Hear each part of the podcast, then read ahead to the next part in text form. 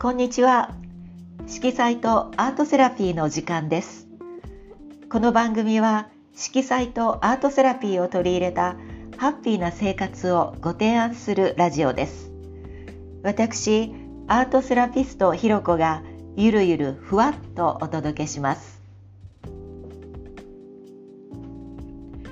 えー、皆様、まあ、新年も明けてもう1ヶ月近く経ちましたが、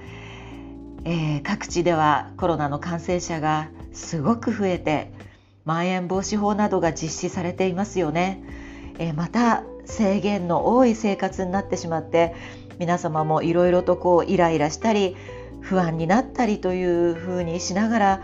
お仕事をなさってらっしゃることだと思います。本当にお疲れ様です。えー、私が普段臨床心理士として、えー、カウンセリングをやっている中でもどうも最近まあ年末ぐらいからでしょうか。家族間のトラブルがとても増えてきました。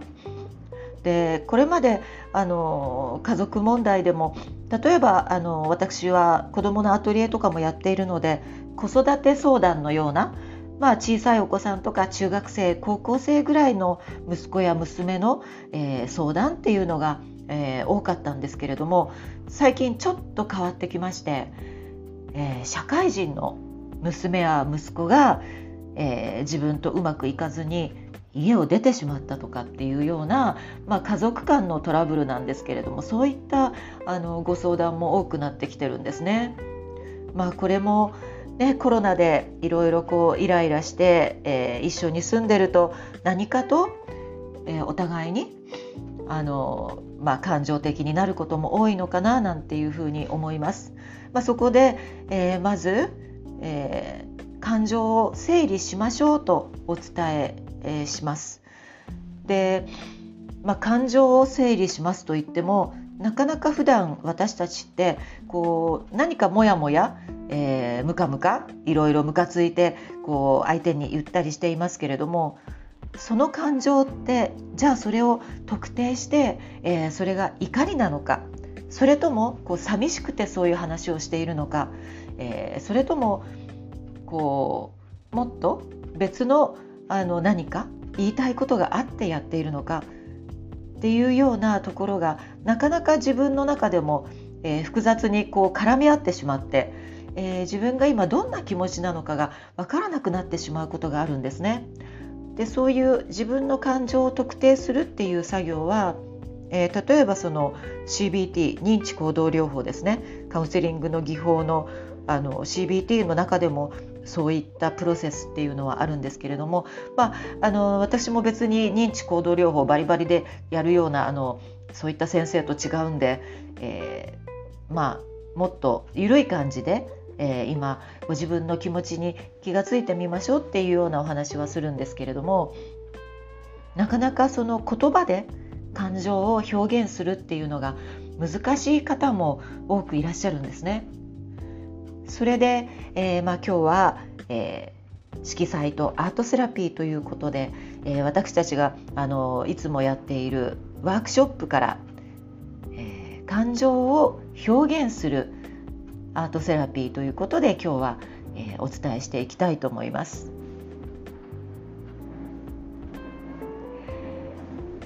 えー、普段私たちがやっているワークショップでまず、えー、言葉を、えー、聞いてその言葉のイメージを画用紙に書いてみるというようなワークショップがあります。でまあ、これ、えー、10人以上の方がこういらっしゃってる時はよく私がやる手法なんですけれども、えー、ワードとしては、まあ、例えば怒りとか悲しいとか楽しいとか嬉しいとか辛いとかまあ、あのいくつか形容詞を抜き出して、まあ、そうですね6個か7個ぐらいでしょうかあんまりいっぱいでも時間がかかって大変なので、まあ、56個でもいいかと思います。そういった形容詞をまずあのカードのような形で、えー、書いてホワイトボードに貼り出します。そして、えー、参加者の皆さんにははがき台ぐらいの画用紙をカットしたものをお配りします。でそこにあの自由に、まあ、画材はクレヨンでも色鉛筆でもいいので使っていただいてその一つ一つのワードのまあ、イメージですねそういったものをその画用紙に書いてもらいます。で、えー、まあ、あの皆さんそれぞれ簡単にあの小さな画用紙ですしそんなにこう時間もないので、えー、まあ、具体的な何かこうデッサン的な絵というよりはパッと色とあの簡単なモチーフを描いてもらうような形に、えー、なります。で、えー、出来上がりましたらそのワードの下にその絵を皆さんの絵を集めて貼ります。それぞれ例えば怒りというワードがありましたら、えー、その下の方に、えー、それぞれの画用紙を貼っていきます。同じような作業で悲しいっていうワードの下に、えー、そのそれぞれ描いてもらった悲しいイメージの絵を貼っていきます。でこれがすごく不思議なんですけれどもえー、皆さんでこう一緒に、まあ、ちょっと引いたところから眺めるんですね。そうするとみんなそれぞれ勝手に書いてるんですけれどもなぜかこう色彩とかがこうちょっと似たような感じになってるんですね。ワードごとに、あのー、それぞれこう色もそうですしモチーフもちょっと似たものが出てくるんですね。やはり人間の感情にはちょっと普遍的なものもあるのかななんていうふうにいつも感じてるんですけれども例えば怒りっていう感情ですと前にもちょっと色彩心理のところでお話ししましたけれども赤とか、えー、黒とか出やすいんですね。で黒っぽい色で塗りたくってたり赤い色で何かまあ、子どもの絵ではないので火山とかはそんなに出てこないんですけれどもイメージとしてなんか強い線で赤で、えー、書いてあるクレヨンとかを使って書いてあることが多いです。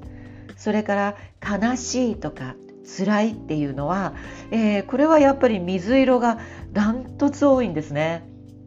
でモチーフとしてもまあ水の流れのようなあの絵を描く方もいらっしゃいますしそれから本当にこう涙のように雫ですね。雫をこう何滴か描く方もいらっしゃるし、えー、雨のように小さな、えー、点のような雫で描く方もいらっしゃるしでもまあ水色から青系、まあ、あるいはちょっと緑系も入ってるんですかねそういったような色合いになるんですね。で楽しいとか嬉しいっていうとこれはやはりダントツでピンクが多いです。えー、皆さんピンクで、えー、お花を描いたりとかなんか楽しいモチーフを描きますね。あとはまあクリーム色とかも出やすいです。楽しいとか嬉しいとかっていう時はどちらかというとあのパステルカラーの、えー、少し、え明度の高い色で、え明るい色合いが出てきます。そしてとても不思議なんですが痛み。痛みというワード。これもなぜか赤が結構出てくるんですね。赤とそれから赤赤の赤黒いこうちょっと紫、えー、紫の濃い色が出てきますね。で、えー、例えばモチーフなんかは、えー、剣のようにこう突き刺さるようなすごく鋭角的なモチーフが出てきたりしますなのでいつもそれを見ているとああ怒りっていうのは悲しみも伴ってるのかなとかっていうふうに感じてしまうんですけれどもまあそういう人の感情というのは意外と共通して、出てくるものだなというふうに思います。えー、そしてまあ、あの普段私たちはなかなか自分の感情に気がつけないっていうお話をさっきしましたけれども、えー、もしなんとなくイライラしたりなんかざわついた時ですねちっちゃなはがきサイズの画用紙とか、えー、メモ帳でもいいんでちょっともう自由気ままにパパッと絵を描いてみるといいんですね。絵というほどではなくもう本当にイメージのまあ、えー、バーッと書き殴りでもいいと思うんですけれどもそういったものをパパッと書いてみてでそのえー、書いたものを後からちょっと眺めてみる。そうするともしそれが鋭角的なあのモチーフで、えー、赤とか黒とか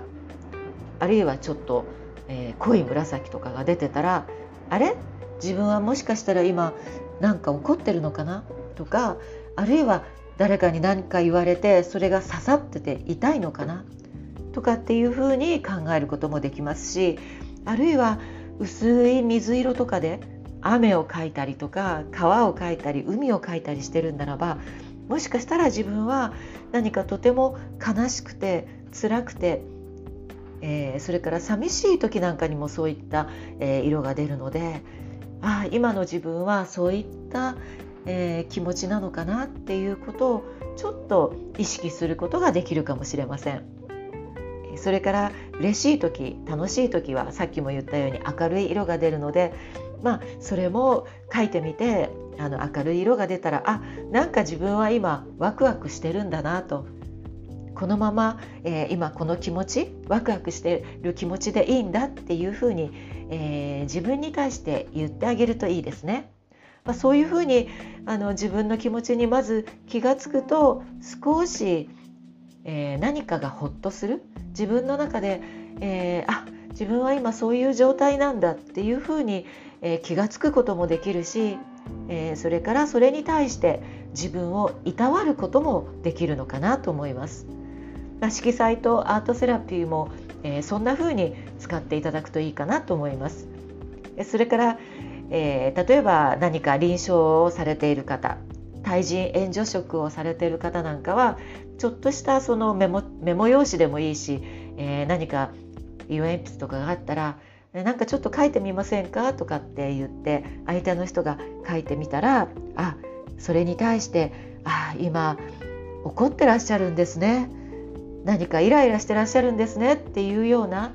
えー、お話のきっかけみたいなものをそこで、えー、作っていただいてもいいのかなと思います。ぜひ活用していただきたいと思います。まあ、ということで今日は色彩とアートセラピーを使った感情の表現のワークについてお伝えしました。えー、次回はまたゲストの方をお招きしてワイワイ楽しく配信していきたいと思います、えー、皆様からのご意見ご感想ご質問をお待ちしております。ホームページからどうぞお寄せください。この番組の提供は NPO 法人ハッピーカラーズがお届けしました。